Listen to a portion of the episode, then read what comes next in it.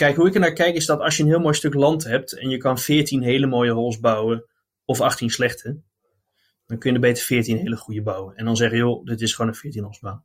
Als je kan kiezen tussen 9 of 18, kijk, als je een getrainde golfer bent, dan is 18 holes heel leuk. Maar 4 uur of 5 uur spelen is gewoon heel lang. Dus dan is 9 holes veel haalbaarder.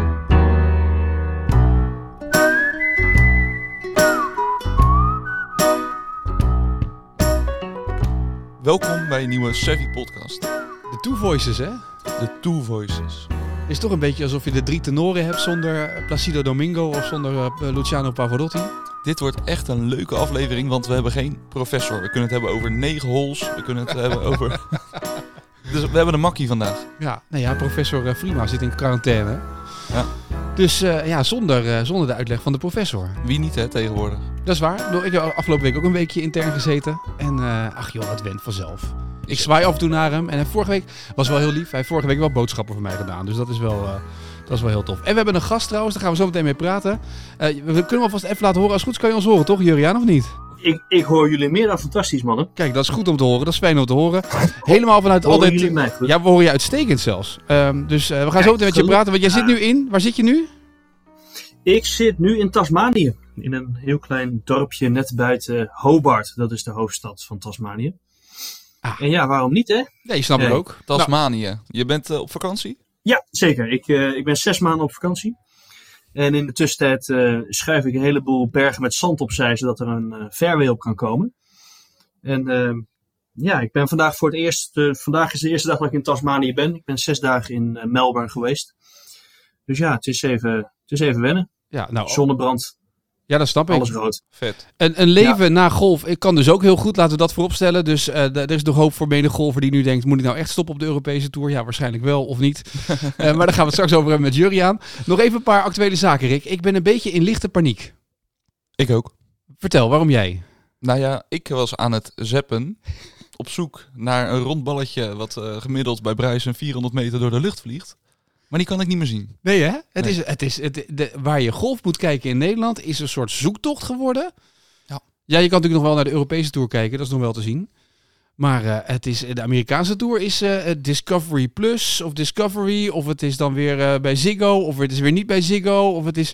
Het is echt een beetje gokken waar je elk weekend moet gaan kijken. Het is moeilijk nu. Ja. Het is moeilijk, ja. Ik geloof dat Ziggo maar tien toernooien heeft of zo, van de, Euro, van de Amerikaanse Tour. ja. En wel de grootste. Die, eh, de majors hebben ze wel, toch? Ja, de majors hebben ze wel. En voor de rest is alles Europese Tour. En eh, is het, eh, moet je naar Discovery, want dat is, dan weer, dat is weer ESPN en dat is weer Disney. En Ja, ik, wil wel, ik vond het wel opvallend. Ik was het namelijk aan het uitzoeken. En golf.nl noemt niet het kanaal waar het op te zien is. hoe bedoel je?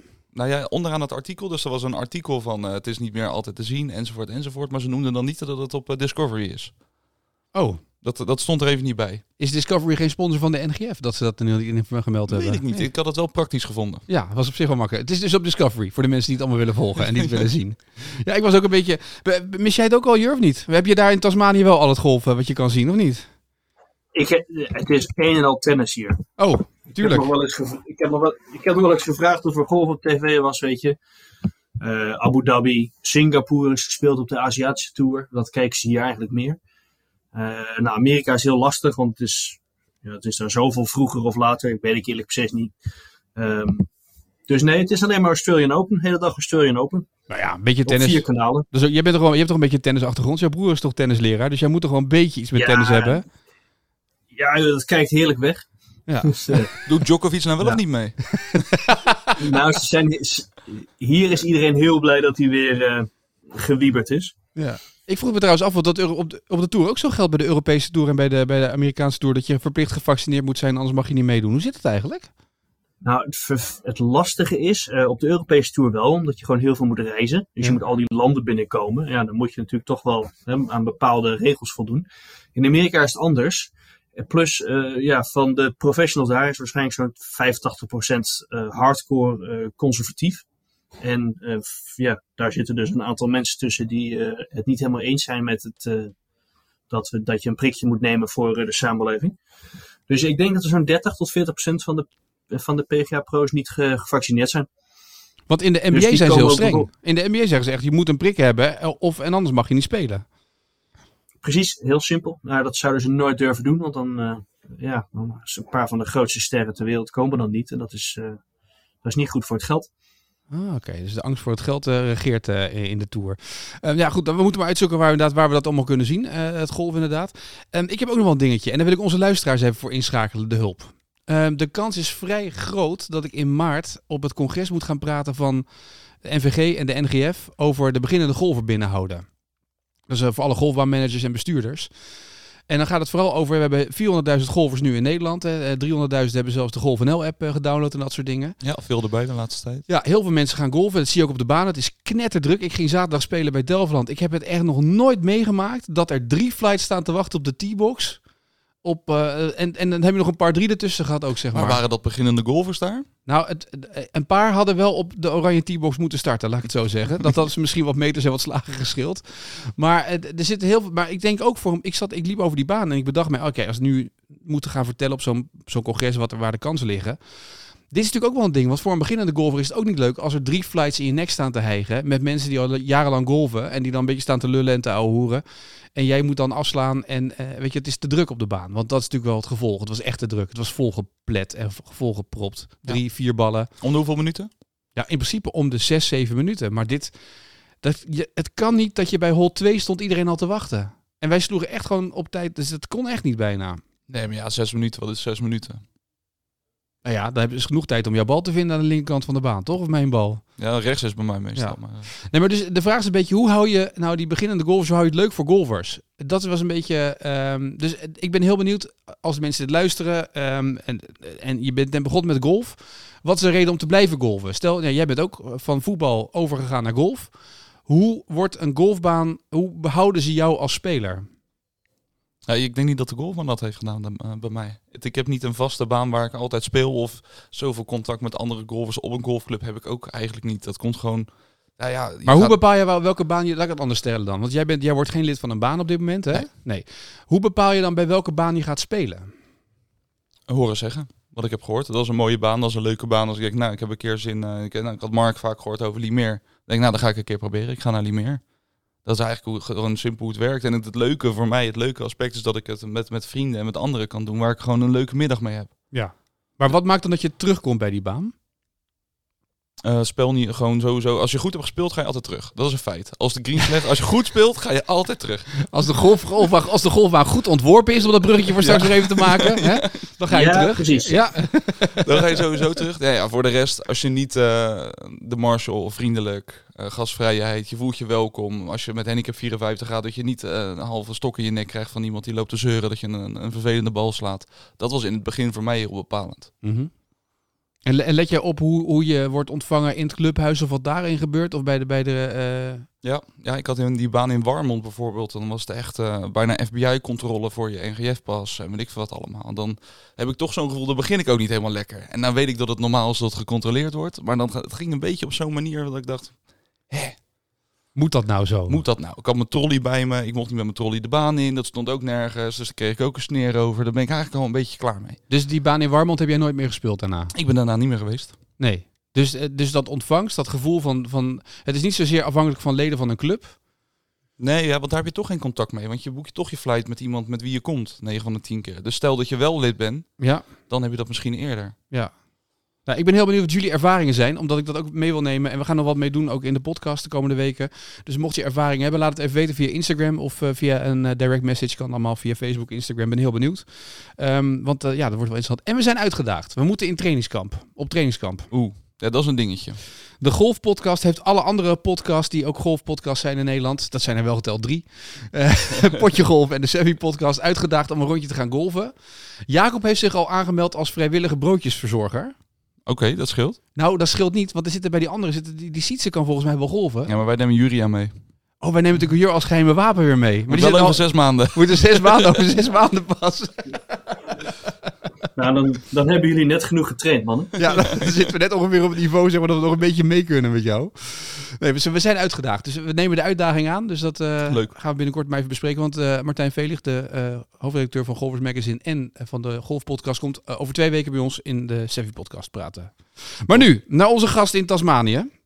Want ja, We dachten inderdaad, Jurian van der Vaart, uh, oud-golfer op de Tour. Leuk, die is een heel ander leven gaan, uh, gaan leiden toen hij was gestopt met golf. En uh, was bezig met golfbanen aanleggen. En ineens kwam het bericht, ik ga een half jaar naar Tasmanië. Toen dachten we, wat ga je daar nou doen? En hebben ze in Tasmanië hele mooie golfbanen. En waarom daar? En hoe zit dat? Dus Jur, vertel, vertel, wat is er gebeurd? Nou kijk, hè? Um, ik ben onderdeel van een conglomeraat van golfbaanarchitecten. Uh, dat is een bedrijf, daar zitten drie mannen in. Uh, uit Nederland was het dan Frank Pont, met wie ik al een, samen een bedrijf heb. uit Amerika is dat Mike de Vries, dat is een van de grootste architecten in Amerika. En Michael Clayton, die vroeger op de Europese Tour veel gespeeld heeft, die zit in Australië. Die hadden een klant al in Tasmanië. Er was een prachtig stuk land en daar proberen ze al twintig jaar lang een baan op te krijgen. Nou, dat, ook in Nederland duurt het zo lang. In andere landen duurt het ook net zo lang. Dus een soort, golfcentrum, een soort golfbaan Rotterdam is dat. Wat bij de A20 daarnaast ligt. Daar proberen ze ook al twintig jaar een golfbaan aan te leggen, geloof ik, toch? Dat een beetje dat, dat idee. Nou ja, weet je, zo lang duurt dat project. En soms gaat het om geld. Hè. Heb je investeerders of heb je iemand die daar eh, brood in ziet. En soms heb je te maken met de overheid of met uh, vergunningen. Of dat het gewoon op dat moment niet de juiste fit is. Nou, hier kwam het allemaal samen vorig jaar of twee jaar geleden. En ik zou eigenlijk vorig jaar september moeten gaan, maar toen waren de grenzen dicht. En toen besloot ze in november dat de grenzen open zouden gaan op 15 december. Nou, ik heb mijn visum aangevraagd. Dat duurde nog lang, want ik moest, uh, ja, ik moest, allemaal, ik moest natuurlijk wel aantonen dat ik echt ging werken. Dat ik niet gewoon voor de Bonnefoy hier uh, sinaasappels kan plukken. Dus um, ik heb dat uh, in, december, heb, in, in december heb ik dat opgestuurd. Ja, ik ben geen 30 meer. Dus onder de 30 mag je gewoon het land in. Dan mag je gewoon allemaal ja, rotbaantjes doen. Ja, ik, kwam, hier voor, voor zes maanden. Dus, um, dus ja, ik mocht. Uh, ik, uh, ik heb dat met de kerst heb ik dat ingestuurd. En toen hoorde ik op 4 januari van nou. Het is goedgekeurd, jongen. Kom maar. Je mag zes maanden vanaf het moment dat je het land in komt, mag je hier zijn en mag je hier werken.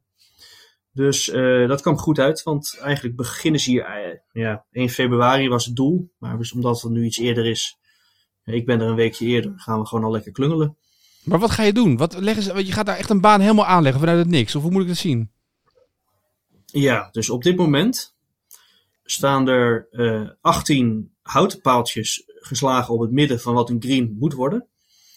Er staan 18 paaltjes waar ongeveer de T-box misschien wel niet uh, zou kunnen komen. En 18 palen op het midden van de fairway. Al waar we misschien dan wel niet een aantal duinen uit de kant moeten halen. Dus uh, hoe een golfbaan bouwen normaal werkt in Europa is dat er een architect heel moeilijk doet. Uh, een heel plan maakt op zo'n heel groot stuk papier. Uh, met alle lijntjes van waar de fairways en de bunkers en landkaarten erbij en hoogtelijnen. Die geeft hij aan een aannemer. En dan zegt die aannemer van nou dat is heel goed. Ik heb vorige week de A2 gebouwd, nu ga ik de golfbaan bouwen. Dus die gaat dan die golfbaan bouwen op het advies van de architect. Die komt dan een paar dagen in de week kijken. Nou, dat is eigenlijk hoe het in Europa altijd gaat. Hoe het in Amerika en dus ook hier in Australië gaat, is dat de architect uh, heeft eigenlijk alleen een, een, een, routing. Dus hoe de holes ongeveer zouden moeten gaan lopen door het terrein, heeft hij op papier staan. Al heb ik vandaag geen stuk papier gezien toen ik voor het eerst rondliep. Um, en ja, het is hier allemaal zand. Dus uh, ja, de Mike de Vries, dat is, een ontzettend, dat is een van de beste shapers ter wereld. We noemen die mannen shapers, dat zijn machinisten. Maar die rijden ook in bulldozers en andere kleine dingen. En die uh, ja, is gewoon begonnen met greens te maken. Dus die begint gewoon een beetje weg te duwen, net zolang totdat het vlak is, of dat het naar één kant helpt of zo. Dus nou, dit wordt een green. En zo staan er dus op de baan 18 palen waar we de greens moeten bouwen. En dat ga ik doen. Maar wat ga, je dan, wat ga jij dan doen? Je gaat daar je gaat toezicht ja, houden? Of ga je zelf ook op zo'n shovel zitten en... Uh... Met een schep. Ik word, um, morgen word ik op een skidsteer uh, gezet. Dat is een soort, uh, soort shoveltje, maar een heel klein met roepspandjes. Ja. En daarmee ga je zo heen en weer rijden en alles wegduwen. Uh, we hebben een dozer, een D5. Dat is een klein dozertje eigenlijk.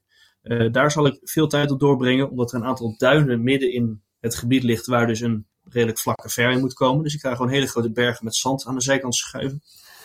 En uiteindelijk hebben we nog een normale graafmachine met zo'n bakkie, waarmee je zo'n beetje kan grijpen.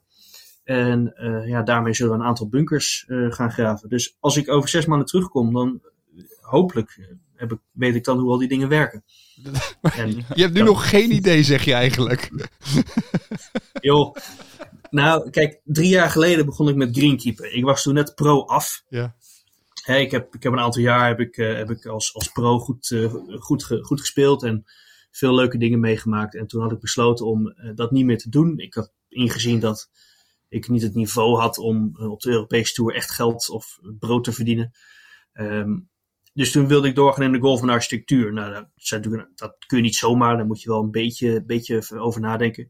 Dus toen ben ik greenkeeper geworden om meer te leren over het onderhoud. Nou, dus de eerste keer dat ik uh, op zo'n golfbaan kwam om het onderhoud te doen, was een aannemer die, die vond het op zich wel spannend om mij een keer op zijn maai te zetten. Dus die zeiden van, joh, uh, maai die green maar eens. Ja, toen was mijn eerste vraag ook van, ja, hoe gaat hij aan? Nou ja, dat is morgen, wordt dat mijn eerste dag ook hier. Ja. Was, die, die green en nog nu, heel toen of niet? Je, wat zeg je? Nou, nou, die, die green was niet goed gemaaid. Hij was scheef, er zaten happen uit de zijkant. Maar ja, nu heb ik vorig jaar zomer heb ik een negenholsbaan een aantal weken gewoon zelf draaiende gehouden. Dus je, je, het is natuurlijk geen rocket science. Dus uh, je kan het best snel leren. En ik denk dat als je hier 12 uur per dag, uh, 7 dagen in de week, want dat is wel de tijden die we gaan maken om die baan af te krijgen. Ja, dan heb ik over zes maanden tijd heb ik er toch wel wat, uh, wat duizend uur in zitten, zeg maar. Maar je doet het met z'n drieën dus? We zijn met z'n drieën, ja. Ik, uh, ik zit op een, op een machine. Mark de Vries, dat is de Amerikaan, die zit op de machine. Hij is de baas. Hij vertelt waar wij naartoe moeten gaan en wat we waar naartoe moeten schuiven. En dan is er een jongen uit Melbourne. Hij heet Lucas. Lucas Michel. Is een van de beste amateurs van Australië. Die werkt voor Michael Clayton, die Australische architect hier. Dat is een beetje, hij is het Australische equivalent van, van wat ik ben. En wij gaan hier zes maanden wonen met z'n drieën. En we gaan het gewoon rond uh, schuiven. En dan is er nog een man die uiteindelijk het gras uh, ja, gaat groeien. Dus zeg maar de, de, de hoofdgreenkeeper, zeg maar. Maar die, die bouwt ook zelf de, de beregening en die zaad, zaait het zelf in en die begeleidt dan helemaal de rest van het project. Maar in principe, als jij over zes maanden weer op het vliegtuig stapt naar Nederland, dan ligt er een layout van een golfbaan of ligt er al een golfbaan? Kan je er al, hoe, moet ik dat zien? Dan zullen de, op, over vier weken zullen de eerste dingen ingezaaid worden. En het is hier nog 24 graden, het is hier zomer. Dus dat zal redelijk snel groen worden. Uh, als ik hier wegga, hoop ik dat we 14, 15 holes gedaan hebben. En ja, dan zullen de laatste drie holes zomaar dan door de lokale jongens gedaan moeten worden. Uh, maar ja, ik mag niet langer blijven dan zes maanden. En uh, als ik heel eerlijk ben, is dat ook wel lang genoeg nou, van huis. Wou ik zeggen, ja. Dat is ook wel een dingetje, hè? toch zes maanden weer even vanuit al die tijd thuis zijn en je eigen ding kunnen doen. En het leven nu ineens zes maanden weer. Het is bijna alsof je naar Amerika gaat om te spelen, hè? Nou, ik heb natuurlijk in Amerika gewoond en dat, dan denk ik van, nou ja, die is altijd weg. En ik woonde daar. Ik, was, ik had geen eens meer een huis in Nederland. Ik had daar gewoon een huis en een auto en, en een stamkroeg. Um, maar ja, toen, daar was je toch iedere drie maanden stiekem was je wel thuis. Je, je bent altijd met de kerst thuis en in de, in de zomer. En nu ben ik echt zes maanden weg. En ja, mijn vrouw vindt dat, uh, die vond het helemaal niet leuk. Nou, ze vindt het heel leuk, maar nou, ook heel niet leuk. Je begrijpt misschien wel wat ik bedoel. Um, als dit in Spanje was geweest, dan was het beter geweest, laat ik zo zeggen. Maar ja, we zitten hier aan de andere kant van de wereld. Zij komt twee keer een maand. Dus ja, weet je, ik zoveel medelijden heb ik het ook niet mee. uh, want ja, ze komt hier gewoon een, ja, ze komt hier een maand op het strand liggen en allemaal wijngaarden bezoeken. En uh, weet ik, ja, je kan hier surfen en weet het is jammer, dus. Het is jammer dat kerst al is geweest, anders hadden we Robert de Brink kunnen sturen. ik, ik wou net hetzelfde ja, zeggen. Ja, weet je, dan hadden we het, dan hadden we het voor, voor weinig gekregen. ja, dat is waar. Nee, dus dat, uh, weet je, het is lang van huis. Ik, ik moet zeggen dat ik het in, even moeilijk vond toen ik naar, echt naar het vliegveld moest gaan en zo. Dat ik denk van shit, nu ben ik wel echt ver, echt lang weg. Um, ik heb, mijn hele leven heb ik altijd gereisd, ergens anders gewoond. Ik heb altijd uit een koffer geleefd. Maar dit voelde toch als van oké, dit is wel zes maanden even. Ja, dit is wel even serieus, zeg maar. Maar hoe cool is het eh, dat je gewoon. De, hoeveel mensen kunnen nou zeggen dat ze daadwerkelijk, hoeveel Nederlanders, dat ze een baan in Tasmanië zo kunnen aanleggen? Ik bedoel, dat is toch al een avontuur op zich? Dat is een once in a lifetime, toch? Of niet?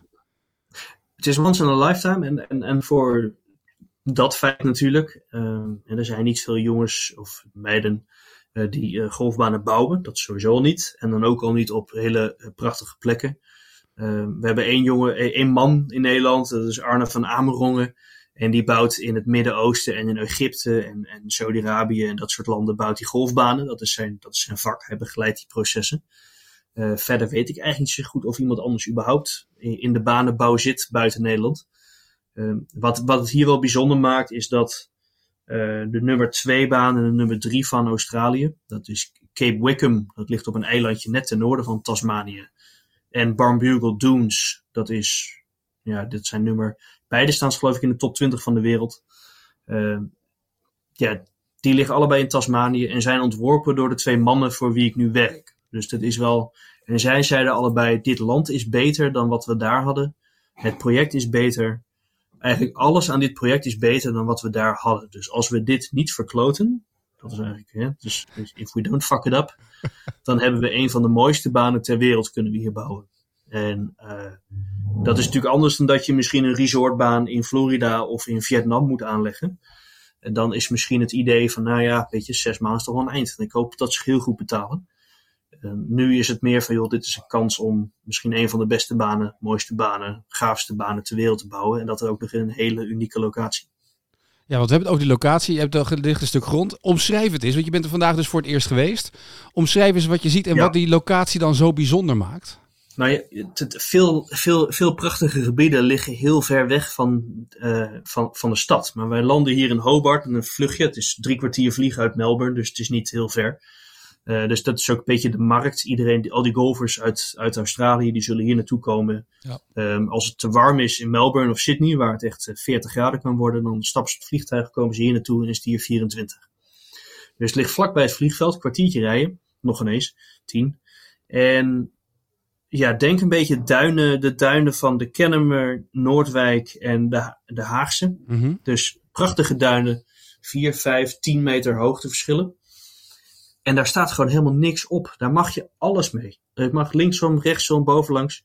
Uh, het enige wat je niet mag is binnen 50 meter van het water komen. Dus daar staan groene paaltjes van waar wij niet met de bulldozers dingen mogen doen. Maar overal vandaan, vanaf elke hol, zie je waarschijnlijk de oceaan. En uh, ja, er staan nog vier bomen op het hele terrein. Die hebben ze laten staan. Maar het was een soort plantage van, van oud bos. Dat hebben ze maar gewoon geplant, omdat het anders helemaal zou, uh, ja, zou vergaan. Nou, die bomen die verbranden we nu dus. Dus ja, alle bomen zijn gekapt. Liggen op, er liggen 200 stapels van zo'n ja, 5, 5 meter hoog. Dus dan kun je wel nadenken, hè, zo hoog als je huis. Die liggen dus nu overal op het terrein. En die worden, ja, worden 10 stapels per nacht worden er verbrand de komende 20 dagen. En is dat dan geur of niet als ja. je daarin terecht komt? Uh, nou, er komt, best wel wat, er komt best wel wat meuk uit. Dus daar moeten we nog een soort dijkje van maken. Ergens langs het uh, waterreservoir waarmee we de greens gaan besproeien. Maar Um, ja, het is, een het, is, het is een duinlandschap zonder, zonder, uh, zonder limiet. En heb je de hoogte in? Zit er veel, heb je hoge afslagen? Hoe moeten we het zien, zeg maar? Ik heb spierpijn van het wandelen vandaan. Dus we, je, je begint bijna op het hoogste punt. En dan zie je over de, het hele terrein heen. Dus dat is zo'n 15, 16 meter hoger dan de rest van de baan. En daar eindigt de 18e ook. En het gaat op en neer en op en neer. En ja, ja ik denk het meest, meest gave duinlandschap wat je je kan voorstellen ja, daar mogen wij een golfbaan in bouwen. En dan moeten we alleen ervoor zorgen dat we waar de bal een beetje landt, dat dat gras wordt en dan redelijk vlak is. En dat daar waar de green komt, dat het ook redelijk vlak is. En alles daaromheen zal gewoon ja, puur natuur zijn. Ja, heel tof toch? Ja, ja. ja. ja dat, is een, dat is natuurlijk een droom. Want het bouwen op puur zand is voor elke architect fantastisch. Want het is de, de ondergrond om een golfbaan op te bouwen. In Nederland bouwen we natuurlijk vaak op wat andere uh, omstandigheden. Maar zand houdt natuurlijk heel dat water toch doorkomt, dat je veel meer je banen, er zit veel meer lucht in eigenlijk. Ja, dus je, je kan uh, grassen gebruiken die anders nooit werken. Dus wij, wij, overal wordt puur roodzwenk ingezaaid. En dat zegt mensen misschien niet zoveel, maar dat is, het, dat is eigenlijk wat er in Schotland altijd groeit. Dus wat je eigenlijk bij deze locatie moet bedenken, dit is Schotland. Maar dan is het 24 graden. Altijd. En uh, weinig wind, het is altijd mooi weer, de mensen zijn vriendelijk en er zijn wijngaarden om de hoek. Nou, dat is een beetje de... Oh, dat klinkt als een ideale golfreis. Het is ja. alleen een beetje vliegen hier vandaan. Hè? Ja. Drie kwartier hoor ja. ja. Vanuit Melbourne. drie kwartier. Ja, nee, het was een 30-urige trip vanuit uh, Nederland via Singapore. Nee, dit is natuurlijk voor, voor de Europese markt is dit helemaal niks. Um, maar het zou je, nog, uh, het zou je toch nog verbazen hoeveel Amerikanen hier naartoe komen. Dus echte golfliefhebbers die... Uh, die maken een, een rondreis door, uh, ja, door Melbourne langs de, langs de beste banen ter wereld. Want er liggen er daar vijf naast elkaar. En die zijn allemaal in de top 100 van de wereld. En dan hoppen ze op zo'n vliegtuigje deze kant op en dan spelen ze deze drie. En dus, maar ta dus Tasmanië ja. heeft dus meerdere banen die dus in de beste banen van de wereld staan eigenlijk, zeg maar. De top 20 van, van de wereld. Uh, ja, kijk, Nederland heeft er twee. Uh, dat zijn dan de Haagse en de Pan. En die staan dan eh, heel, heel respectabel eh, rond de 50 en de 80 geloof ik, of 70 en 90, hoe iets dergelijks. Ehm Tasmanië heeft er in de tussentijd drie. En als deze klaar is, hebben ze er vier. En dan heeft Melbourne, de stad, alleen al heeft er al zes in de top 100 van de wereld. Dus Australië heeft er ja, 10, Ik wist 12. helemaal niet dat dat zo groot was, joh, daar eigenlijk. Dat golf zo groot was. Ja. Ja, dat komt. Eén natuurlijk, de Engelsen zijn hier ooit geland. Dus die hebben overal in de wereld golf gebracht. En Alistair Mackenzie, dat is de, de architect die ook bijvoorbeeld eh, Augusta heeft, eh, heeft gemaakt. En eh, waar, waar de Masters gespeeld wordt. Die is ooit op een boot gestapt naar Australië. En die kwam hier. En die heeft al die clubs die er waren, heeft hij geholpen om een betere layout te verzinnen. Dus in die tijd zijn er dus vijf of zes banen ja, perfect vormgegeven. En ja, die liggen op een combinatie van perfect zand, op prachtig terrein met weinig rotzooi, genoeg ruimte, want die dingen werden toen gebouwd zonder dat er huizen in de buurt waren. En ja, dus dat is gegroeid tot een, eh, ja, tot een walhalla voor, voor, voor golfspelers. Ja, dat snap ik dan wel, ja. Hey, maar nou is het zo dat je dus, je zegt, en hole 14, 15 holes hebben we ongeveer af over zes maanden. Heb je je ticket al teruggeboekt om te gaan spelen? Want je wilt toch je eigen baan ook een keer gaan spelen, of niet? Dat is hetgene waar ik het meeste tegenop zie, is dat je hier weggaat en het enige wat je dan ziet is, eh, ja, je ziet dan een paar stukjes groen waarschijnlijk. En er Ja. zal dan wel, er zal wel gras op staan, maar of het daadwerkelijk ook al op te spelen is of dat het gemaaid wordt, eerlijk gezegd geen idee. En er zullen nog heel veel holes zijn waar we gewoon alleen maar wit duinzand, zeg maar, ja, alsof je op het strand eh, een zandkasteeltje hebt gebouwd. Ja, dat ziet er dan zo uit. De baan gaat als het goed is eind 2023 open, dus eind volgend jaar. Dus het duurt ongeveer negen maanden voordat het gras eh, genoeg gegroeid heeft om het eh, te, laten, te, ja, te laten komen. Dus ja, wij werken hier tot aan de winter. Eigenlijk werken we door. Dan wordt het zo'n 15 graden, geloof ik. Eh, echt vreselijk. en ehm, ja, dan tegen dat de zomer weer begint, dan zal het gras echt gaan groeien. En dan moet het gewoon, dan moet het volwassen worden. Ik denk, ik hoop dat ik over een aantal jaar terug ben om de baan te spelen. Misschien er liggen nog andere stukken land hieromheen. Die van dezelfde initiatiefnemer, die heeft daar dus ook al een vergunning voor. Oh, Maar die, begin, maar die begint dus met één baan. En die denkt waarschijnlijk, nou eerst maar eens even kijken of dit lukt. En eh, ja, eh, uitgerekend is dat, dat ze 12.000 rondjes per jaar moeten verkopen om break-even te draaien. Voor hoeveel, voor hoeveel jaar achter elkaar dan? Of één jaar? één jaar. Ja, voor één jaar. Ja. En de Wat- meest exclusieve golfbaan ter wereld doet er al 15.000. En hoe was een green fee? Dus, Wat kost een eh, green fee daar dan? Wat kost dat dan om te golven? Nou, dat is het leuke van Tasmanië, is dat het eigenlijk in, in omgerekende termen geen drol kost. Ehm, Cape Wickham, dat is nummer 24 van de wereld. Daar kost een green fee bijvoorbeeld, eh, wat was het, 140 euro geloof ik. Dan zeggen wij, eh, het is heel veel geld hè, Ja, ja. maar weet je, in Nederland kost eh, met de, de, de Palm de Haagse en zo kost 200, 225. Ja. Ja. Valderrama kost, 4, kost 400. eh noem het Pebbles Beach, op. 4,95. En dan moet je hopen dat je überhaupt Ja, een starttijd precies. krijgt. Dus ik denk dat het zulke prijzen worden. Ehm, het is natuurlijk wel gericht. eh, de mensen uit, uit Australië, die hebben natuurlijk een NGF-pas. Ja, die, zullen, ja, die, die krijgen korting. Ja. Dus die, eh, die, zullen, die, die zullen dan voor, voor 150 Australische dollars of zo spelen, 90 euro. Ja. Nou ja, dat ben je al snel, dat ben je, dat ben je zo kwijt eh, als je op een beetje kwaliteit baan wil spelen. Ehm, want ja, wees eerlijk, een goede golfbaan kost geld. Ja.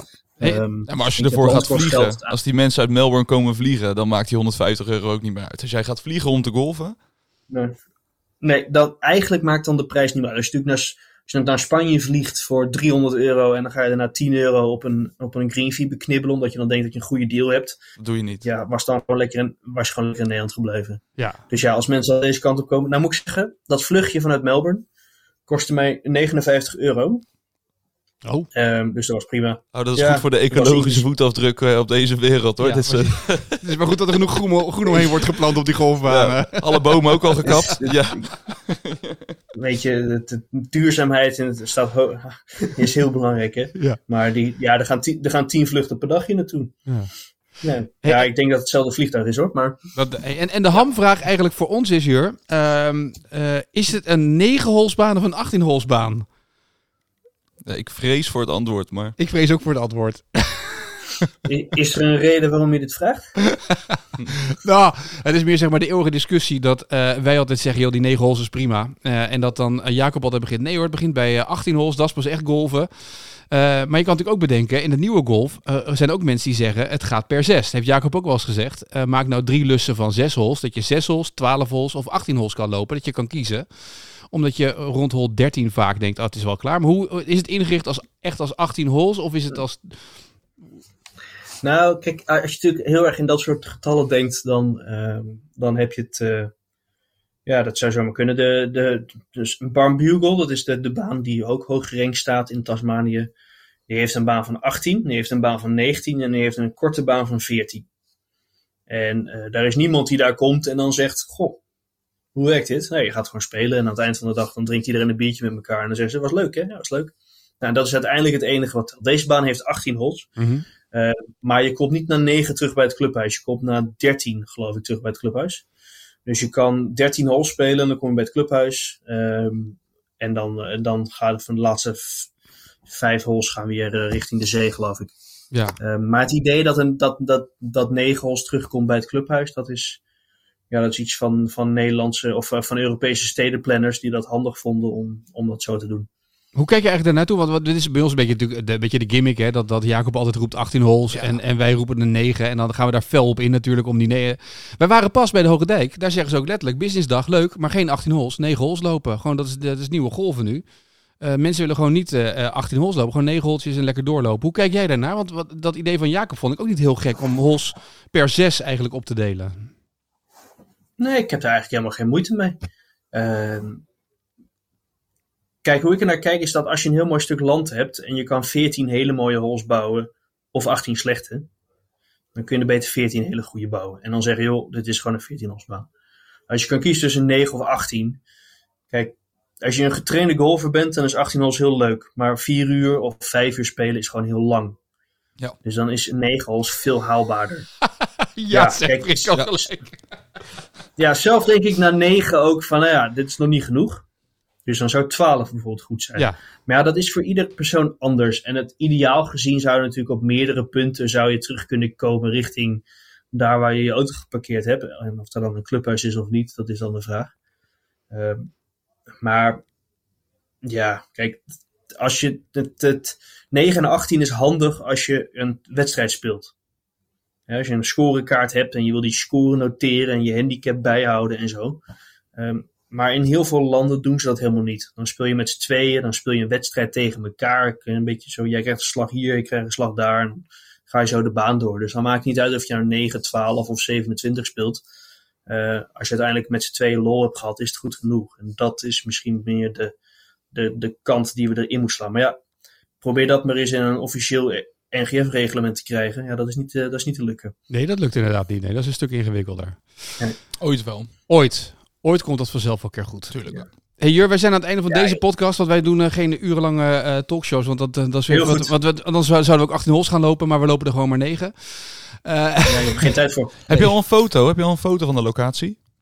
Vast wel. Heb ik zeker. Zou je die door kunnen sturen? Dan zetten we die, op, uh, zetten we die op Instagram. Dan kan iedereen even kijken naar die oceaan en hoe het eruit ziet. Precies. En zullen we afspreken dat we ja. uh, nog over drie maanden en uh, richting vijf maanden nog eventjes met je contact hebben om te kijken hoe het gaat in de podcast? Helemaal, Helemaal goed, vind ik leuk. Uh, dan heb ik ook geleerd hoe ik al deze machine goed besturen. Daarom. Uh, ik, heb van, ik heb vandaag gehoord dat als ik fouten maak, dat ik alle uh, dennenappels mag oprapen. Oh. En daarvan liggen er ongeveer 4 miljoen. Dus, nice. ja. Yeah. Nee, dat komt Zoals goed. Mike zei, if you fuck up, if you fuck up, you're on cone duty. Nou, dat is fijn om te weten. En als je over zes maanden al die apparaten weet te bedienen, mijn achtertuin moet tegen die tijd ook een beetje omgeploegd worden. Dus misschien dat we dan ook weten hoe dat allemaal ja, We zijn toevallig bezig aan een serie instructievideo's voor allerlei uh, apparatuur. Dus ja, dat, uh, dat komt goed. Zie wel wat filmpjes op. als, als, als iemand nog een terrasje of een vijvertje wil hebben, weten ze je te vinden. Heel goed. Juriaan van der Vaart, dank. Succes in Tasmanië. Heel veel succes. En uh, tot over een paar maanden. Ik ben heel benieuwd hoe het gaat. Dankjewel hè. Mannen, spreek jullie. Later. En zo was uh, ook het einde van de Sevi podcast hè, voor deze keer zonder Jacob. Ja. Wij, uh, ging best goed, toch? Ging best goed, ja joh. Als Jacob er niet is, hebben Juriaan is toch prima zo. Lijkt me beter ook. Misschien moeten we het af en toe wat vaker doen zo. Dat Jacob een dagje vrij heeft. Heeft al druk genoeg. Ja, is ook zo. Heel goed. Uh, wij zijn over twee weken weer. Dan met Martijn Velig van Golfers Magazine. Gaan we leuk praten. Yes. Tot dan.